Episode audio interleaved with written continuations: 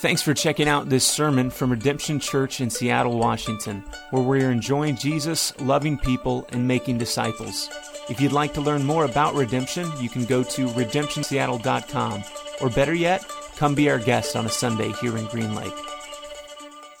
It really is awesome to be here today with you. Uh, again, my name's Alex, and I'm one of our pastors here. And um, I have the honor of opening God's Word and preaching the, the scriptures this morning. And so, uh, as you just heard Lisa read, uh, we're looking at a very raw, real, supernatural miracle uh, today from Acts chapter 3, verses 1 to 10. And so, um, this is a miracle that's not done at the hands, by the hands of an angel or the incarnate Lord Jesus. This is a miracle worked through the hands of very average, very ordinary, human beings named Peter and John. And so it's a dramatic scene that happens as this man is healed and then goes into explosive, overwhelming worship and joy because of the mercy and grace of God that has just been given to him. This is also the first public miracle in the book of Acts. And so, and what happens in this particular scene will impact the next couple of chapters of the book of Acts. Chapters 3, 4, and 5 all kind of surround what happens in this moment. And so that's going to be important to remember over the next few weeks. Um, let's see. So grab your Acts journal if you have it, uh, or paper, or take notes on your phone, whatever, uh, because I'm going to do some cross references for sure. Uh, and you're going to want to look up some of this stuff later, uh, either today or later in this week. So let me pray once more for God to just guide my my words and our time together, and, um, and we'll jump into their passage. Father, uh, we come to you now in the matchless name of Jesus. And we are so thankful to be here now, gathered together because of all that your Son has accomplished. This morning, we first just want to tell you good morning and that we love you and we welcome you. And we want to hear from your spirit today by the, the word that your spirit inspired. Thank you for all the vibrant colors we saw coming into church today. And the sun in the sky and we're just grateful. Would you help me to faithfully proclaim Jesus this morning? And let me not be a distraction, but help me to do my very best in pointing to you, Jesus. And it's in your powerful name we pray. Amen. All right, so let's jump in. Uh, we've got 10 verses that are completely packed. And uh, I'm telling you, if you let the Holy Spirit take your imagination, uh, it'll bring you to a place of praise and gratitude and awe and wonder too as you immerse yourself in this in this passage. So let me just recap really quickly just what's happened in the first couple of pages of Acts. Uh, we, we, we open the book of Acts with the ascension, right? Jesus now ascends back to the Father. A few days later, the promised Holy Spirit, the promise of the Father, comes down on the early believers, the early 120 or so Christians gathered together. They begin speaking in tongues, that is, languages that are not their native tongue. And then the city, filled with hundreds of thousands of people, are now hearing the gospel proclaimed in their own native language. And people are converting in droves. 3,000 are added in one particular day. The Roman government, of course, is not happy with this uh, group of people who no longer confess Caesar is Lord, but Jesus is Lord. Very much so political implications of the faith, right?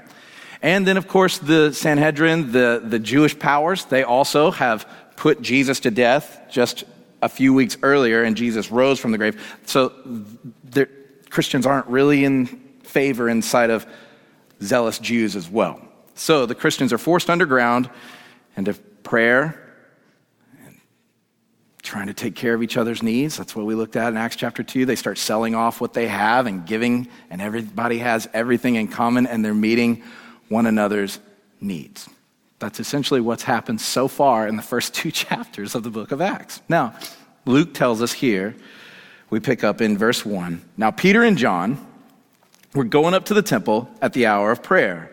The ninth hour. So, very quickly, who these two guys are Peter and John. These guys were on the inner circle of the inner circle, okay? Jesus had 12 disciples throughout his life and ministry, right? And during his ministry, he spent time with Peter, James, and John. They're known as the inner circle. They were invited into certain things that the others were not. Jesus enjoyed fellowship with these guys, friendship with these guys in a way that he didn't have friendship with the others. So if you look closely at the disciples' lives, you'll see Peter, James, and John being invited up on uh, the mountain, right, when Jesus is transfigured before them. They are there only. Or at the Garden of Gethsemane, the night that Jesus was betrayed, Peter, James, and John are the three that were supposed to be praying but fell asleep, right? These were Jesus' best friends. Um, all right. So Peter, James, and John were part of this inner circle. So we have Peter and John going up to the temple at the hour of prayer, the ninth hour. And so uh, I just want to show you just kind of what this temple looks like. So this is a, a, a, rendering of what it would look like. This is called, this is, in fact, it's called the second temple. Um, the first temple was built uh, by King Solomon. We had King David who settled, right, Israel's capital down in Jerusalem. King David didn't build a temple, his son Solomon did in roughly 1000 BC. Then in about 586 BC, we had uh, the Babylonians under King Nebuchadnezzar, right, come in and decimate the city and, of course, destroy where the Jews worship, at the first temple. Then we have this second temple be reconstructed. It was reconstructed. This is also known as uh, Herod's temple. This was done in uh, about 18, I think, BC. And uh, it stood during the life and the ministry of Jesus himself. Okay? So, and it was, and so when Jesus is, is preaching in the book of Matthew, he'll say, uh, This temple that you see, it will come down and he predicted the fall of the temple. And in fact, it was. It was sacked in uh, 70 AD by the Romans because the Jews had revolted. The Romans hit back even harder. This is the temple that Peter and John would have been at. Daily offerings, sacrifice. It's quite, it's quite ornate. It was, Herod really went for it with this temple. We're talking first century construction. And so he, he took what Solomon had and then built upon it, expanded it out big time. So this is this is essentially what it would have looked like. So first, you have a couple of questions. Why would Jews go to the temple? Why are they going? Uh, and here's the answer. So write this down. You can look it up later. But Exodus 29, verses 38 to 41, uh, we read that it was commanded to offer God two times a day a sacrifice. One in the morning, one in the evening. At 3 p.m., that was called the evening sacrifice, where uh, a lamb would be offered to atone for sin daily. That's what faithful Jews would do in customary worship. And being that Peter and John were in the city, they're going to temple. But then the question becomes for us as Christians why are Peter and John going to the temple for evening sacrifice? Isn't Jesus the, the sacrifice? Didn't Jesus rise? Do, do, Peter and John not know the gospel? What's going on right here? What is that? Um, and here's the, the most succinct answer. It comes from a, a theologian named uh, David Peterson down in Australia. Used to teach in London, now he teaches in Sydney. And here's essentially uh, how he sums up that question Why are they at the temple? After all, they're Christians. So what's going on here? Here it is. Even though Jesus had implied that he would replace the temple plan in, in the plan and purpose of God, his disciples did not immediately disengage themselves from the temple and separate themselves from the traditional practices of their religion. As a group of pious Jews, aware that Israel's hopes were being fulfilled in Jesus, they knew that their fundamental task was to bear testimony to him before fellow Israelites. Read that over in Acts 1.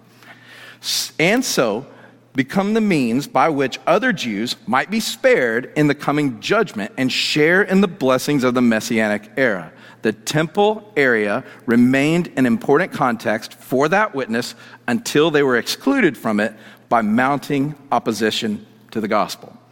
That is why Peter and John are going to evening worship. They did not immediately break off from Judaism, but rather they see I'm supposed to go to the temple now and proclaim to other Jews that Jesus has fulfilled everything in the Old Testament that was promised about God's Messiah, it's now our responsibility to get this word out. And it's not going to just stop here in Jerusalem, but go to Judea, Samaria, the other remotest parts of the earth, right? Okay? So that's why they're there, to bear witness. Next, verse 2. And a man, lame from birth, was being carried, whom they laid daily at the gate of the temple, that is called the Beautiful Gate, to ask alms of those entering the temple. Okay, so here's a man born with a sort of, uh, uh, he's born with paralysis, being brought outside the temple. That's important to note. He's outside the temple and laid there daily to beg for alms, to beg for money. And so this man's pain was compounded in a number of ways. One, uh, this is first century Rome, no welfare, no government support at all, whatsoever, especially for Jews. So this man is completely dependent on family, friends, or just pure generosity of, of strangers for his daily needs. I can't imagine this. We know by the end of Acts chapter 4, this man is over 40 years of age. Laying there daily outside the temple gate. The next thing, though, it's not just that he suffered financially, this man was excluded religiously. According to Leviticus, and there's another thing you can look up later, Leviticus chapter 21, we read that this man would have been excluded from daily temple worship, along with a host of others uh, that would have been excluded for various reasons. So, he couldn't go into worship.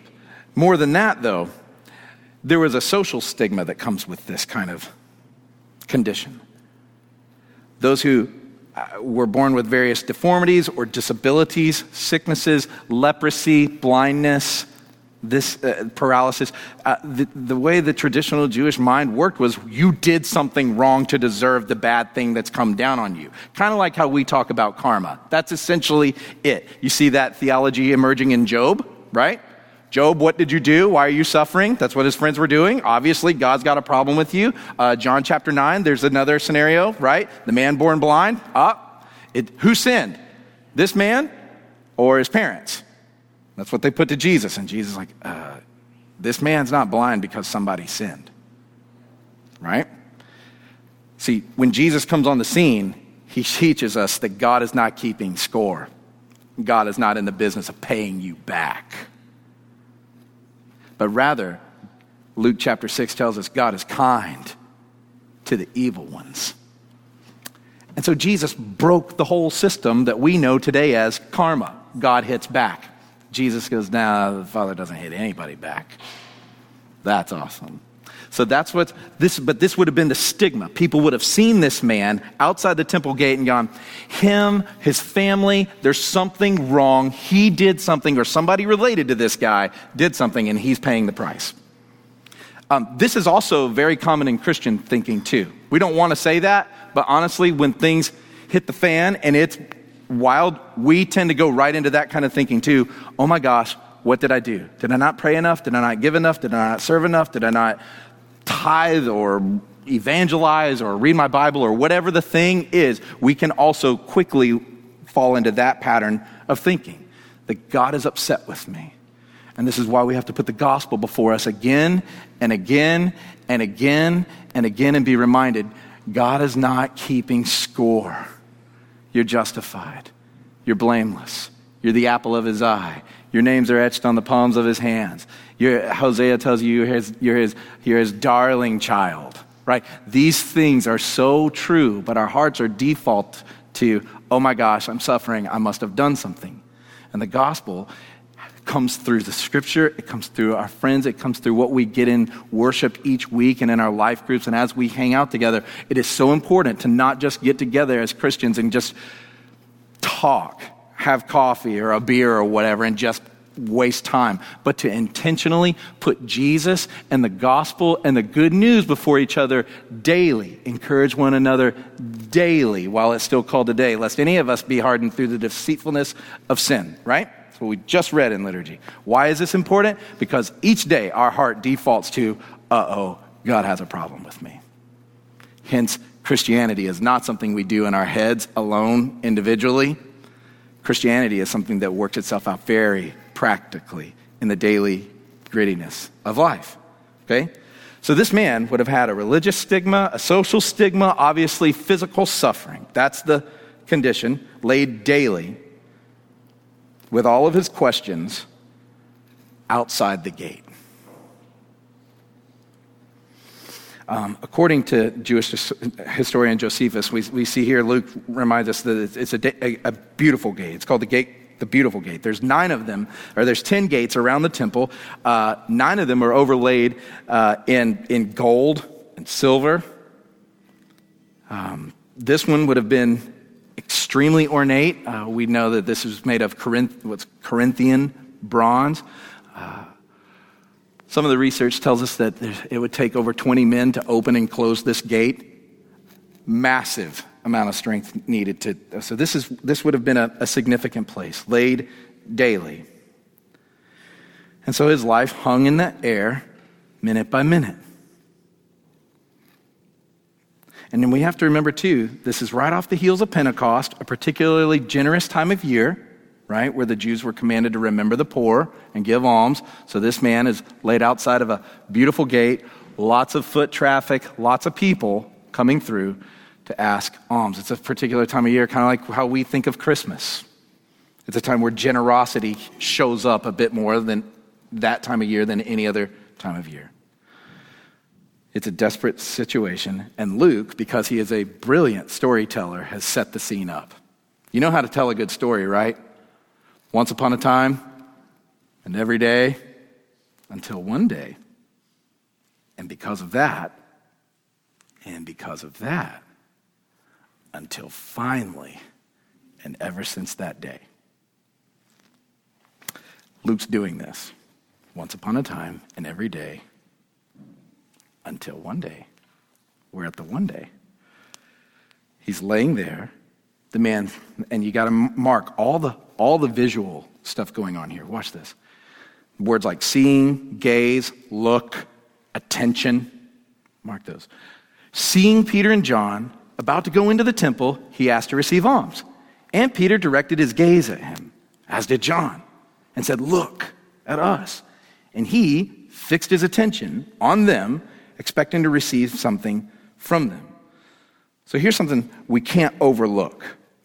Um, is that he saw Peter and John and he asked to receive money. He needed help, and Luke wants us to see these visuals over and over again. Um, and this is one of those uncomfortable moments for us, at least for many of us in this room in life. Uh, this, this is prolonged attention, eye contact the thing that makes everyone kind of cringe a little. Eye contact, prolonged, oh, and it's to a suffering individual.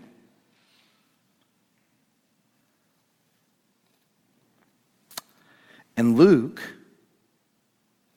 lets us know that this moment is important. There's no words being spoken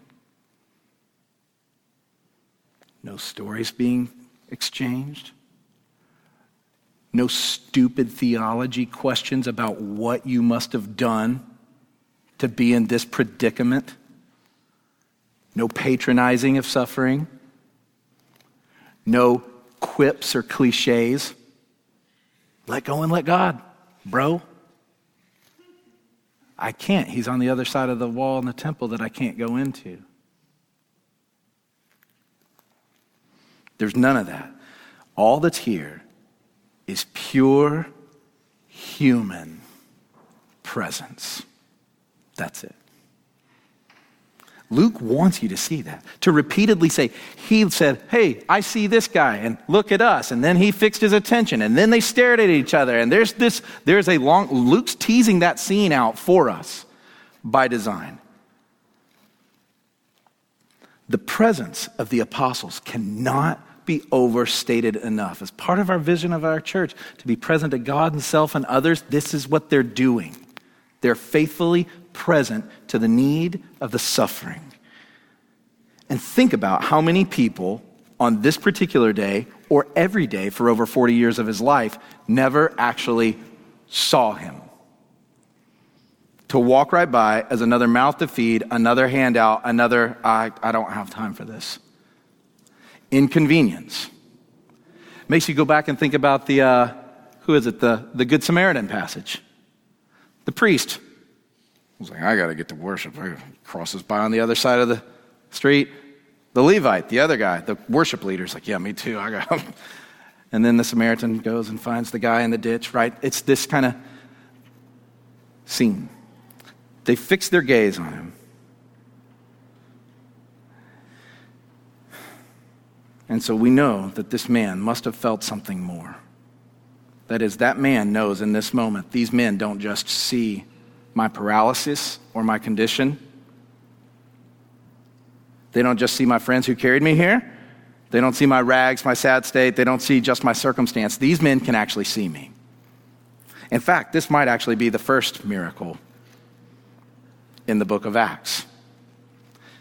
Yes, they're about to physically heal this guy. That's the obvious miracle, for sure. But for this man to be seen felt miraculous. These men have stopped what they're doing. Prayer's already started, sacrifice is already going, and these men are stopping as apostles of Jesus Christ. Fulfillment of all that that temple is about. Press pause and go, I see this guy. Do you see him? That might be the first miracle, is to be faithfully present to the suffering. That's so awesome. How about you? Have you ever been there and actually not seen suffering from a distance, but up close in the eyes of another? It does something to you. It sobers you. It gives you clarity and a perspective and makes put, puts life really in its place.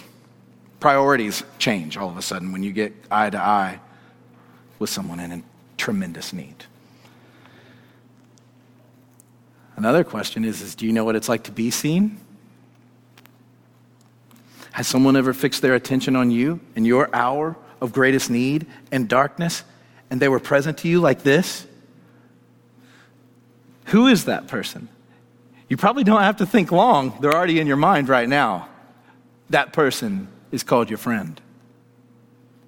Because a friend does not just show up on a mountaintop, they show up in a valley, and they'll sit there as long as you have to. So, the man went from asking for money for strangers to fixing his attention on them outwardly. And he's expecting to receive something from them inwardly. That's what he's doing. So he's looking but he's thinking, okay, I'm, they're going to give alms. But Peter said, I have no silver and I have no gold. Ultimate letdown for this moment. This guy is like, these dudes really see me. Miracle, all that stuff. And Peter's like, hey, I don't, I don't actually have any money. Peter, the rock, the apostle, the Saint Peter himself, the church, right, has no money. No money. Did Jesus send Peter out ill equipped for the job? No, no. Chapter 2, Peter just gave all his stuff away to other Christians who were in need. I have no money. I have no silver. I have no gold. I got nothing. The guy is completely let down, I'm sure. Okay. Why did you stop and look at me?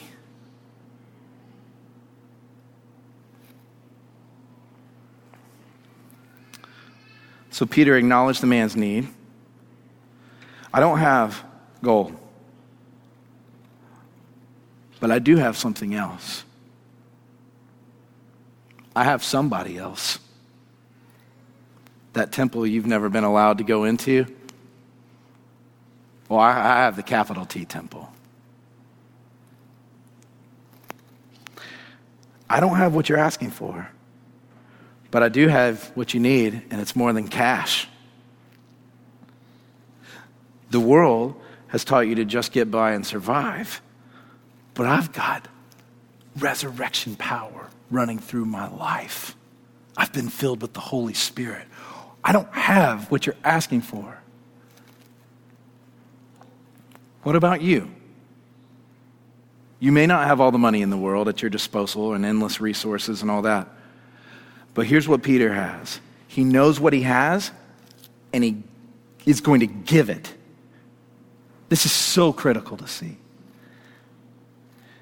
Peter was not going to keep all of this Jesus and all of this gospel and all of this Holy Spirit that he's been given to himself. I don't have what you're asking for. But what I do have, I have faith in the Son of God who loved me and gave himself for me. What I do have in the name of Jesus, which is not an incantation, but truly calling this man to put his faith in the physical, historical, resurrected, and ascended Jesus from chapter one. He said, What I do have in his name, place your faith in him. In his name, stand up and walk. Can you imagine how that sunk in on a 40 year old man who's laid outside a gate every day of his life? What did he just say? I can't walk. I've never walked.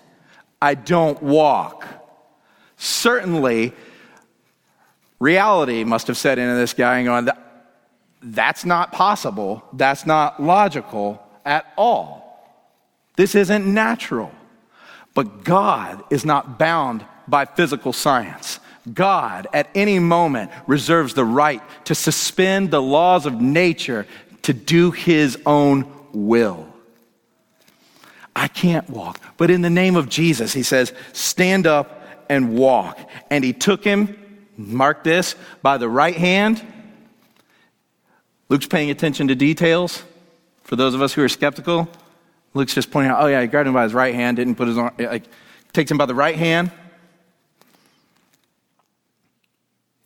and raised him up, pulls the man up to his feet, and immediately his feet and ankles were made strong. Immediately, suddenly, no delay, 40 years of suffering melts off like marine fog, just gone.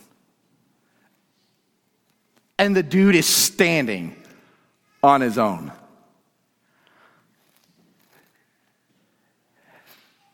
And leaping up, he stood and began to walk and entered the temple with them walking, leaping, and praising God. Please don't miss each of these intentional responses that Luke notes what this guy, he placed his faith in Jesus, okay? In the name of Jesus, I'm gonna, okay, in Jesus' name, not in Peter's name, and not in a magical incantation, and not in wishful thinking, and not in some goofball prosperity gospel. No, no, no. In Jesus' name, I'm gonna, okay, I trust you.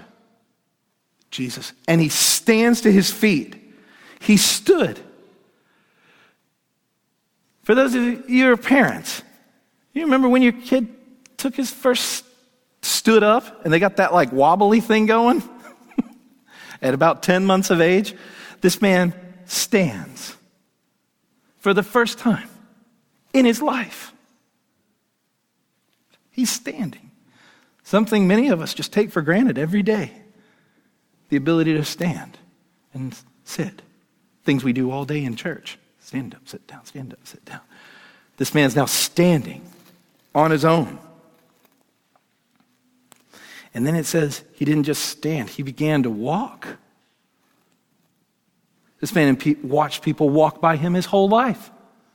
Walk to the temple, walk to the market, walk through the village, walk down to the lake to go fish, whatever. He's seen people walking his whole life. Can you put yourself in that scene and just now he's doing it?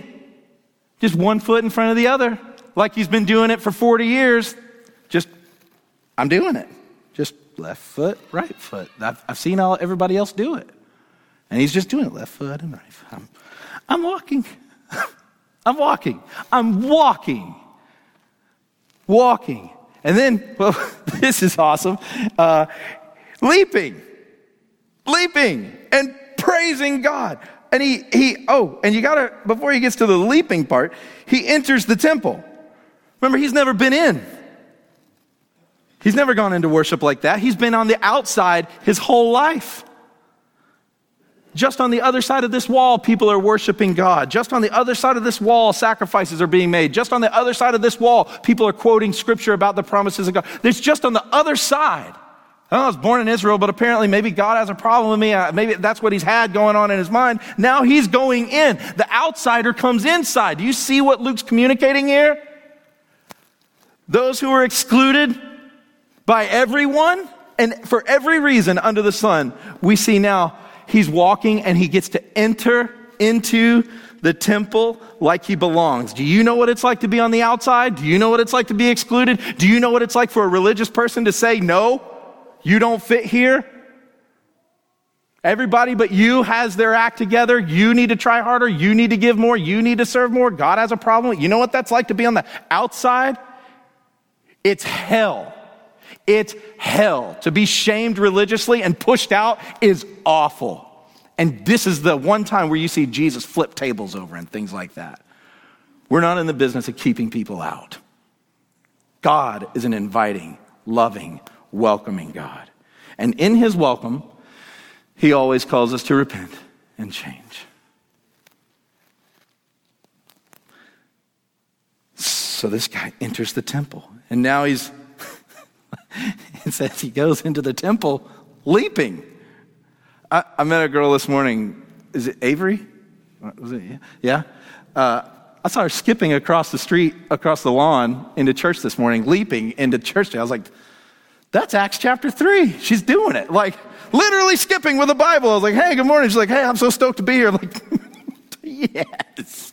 Um, leaping and praising God, not coming into, into worship. The guy goes in with, not with a bunch of just nitpicky questions, not with a scowl on his face, not burdened by not having every theological nuance parsed out, not having it all figured out. All he knows in this first moment of his life, I put my faith in Jesus and God's worked a miracle for me. And so I get to go in and worship now with Peter and John. They see me, God's healed me, and he just starts leaping into worship, not coming in with a grudge, not coming in with an agenda, not coming in with anything other than just pure, you know, up and down, just, jo- I know, you're like, Alex, that's undignified. Listen, I will tell you what undignified looks like.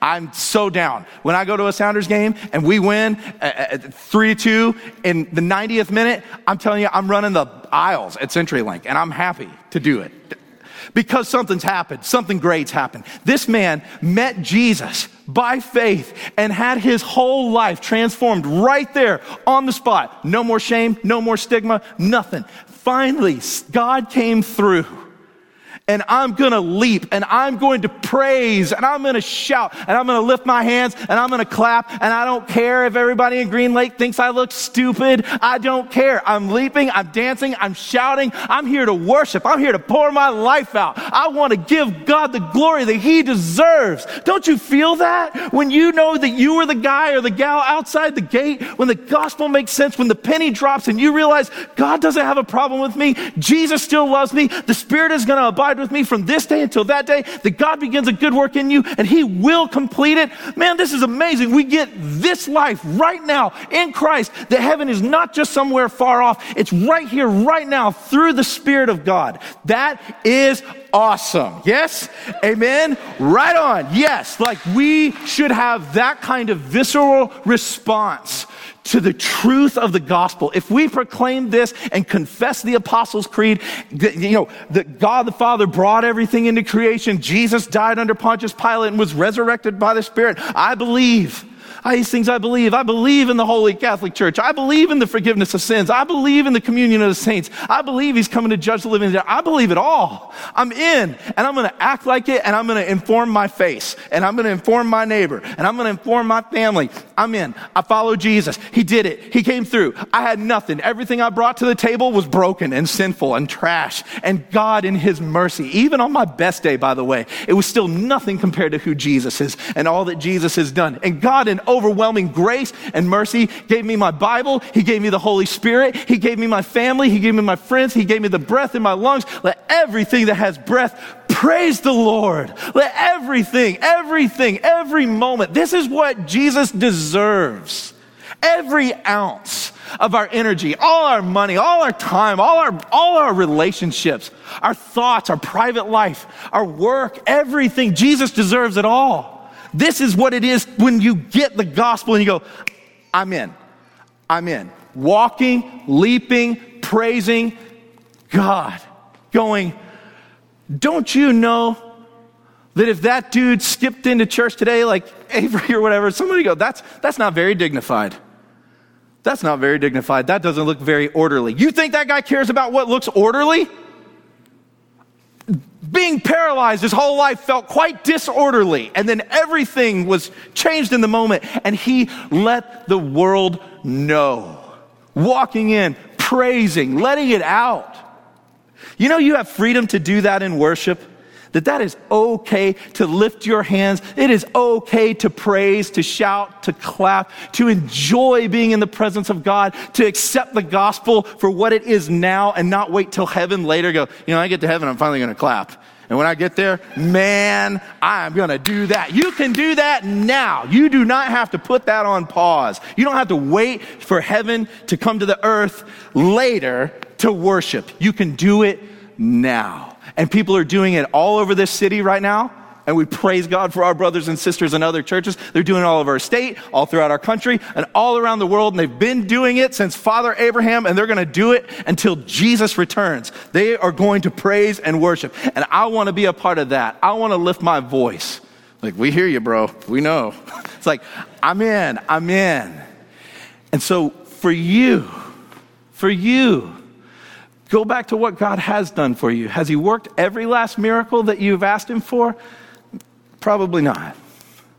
But what has He done? Can you go back to the day where you met Jesus? Do you remember that? Where, or at that time of life, where you were? Can you go back to the time where you needed Him most? Maybe for some of you, your marriage was completely in the gutter and you just, I don't know if we're going to make it.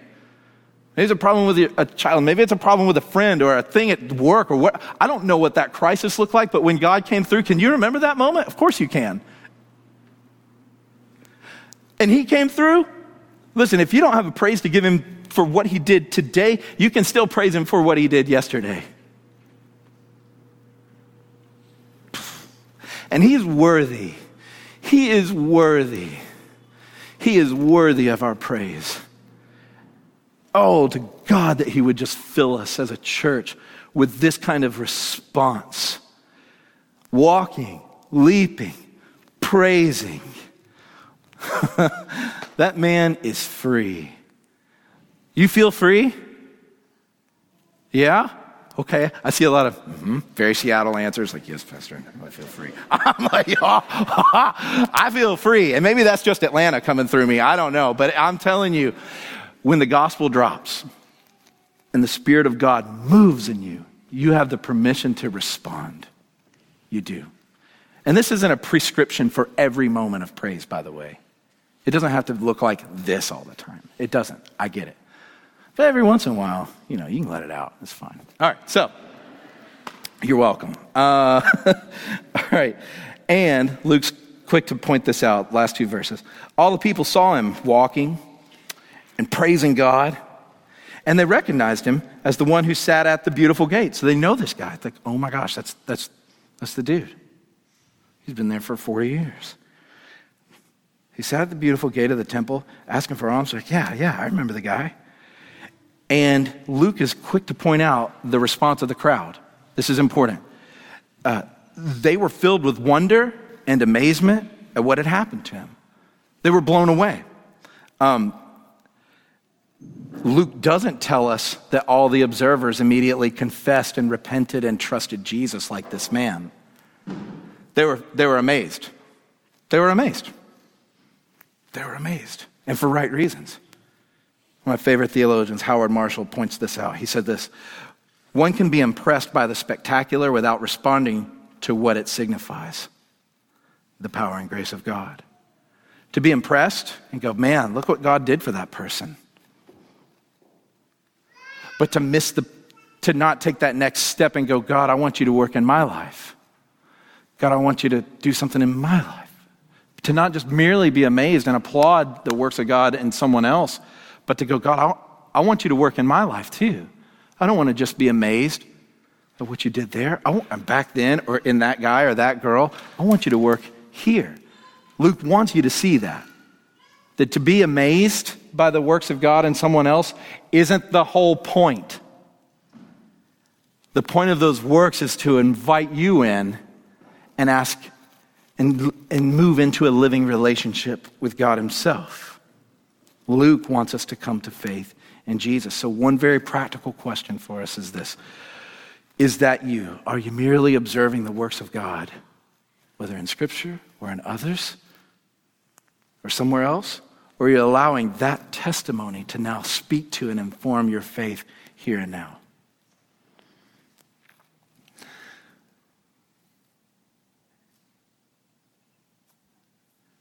Yeah. Let's pray. Father, thank you for the good news of Jesus and the gospel. Jesus, thank you for your death, your burial, your resurrection. Thank you for the gift of the Holy Spirit. Would you move in us? Thank you that you have the power to heal. And so, God, we ask that you would work like that in our church.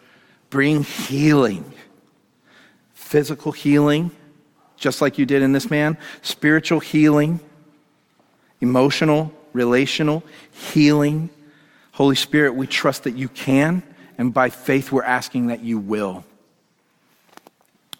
God, we thank you for our church. We pray that we would be those people who would enjoy Jesus to such a degree that we become undignified and just don't care what others say because we are your worshipers and we are your children. We pray this in your good name, Jesus our Lord, through the Spirit, to you, God, our Abba Father. Amen.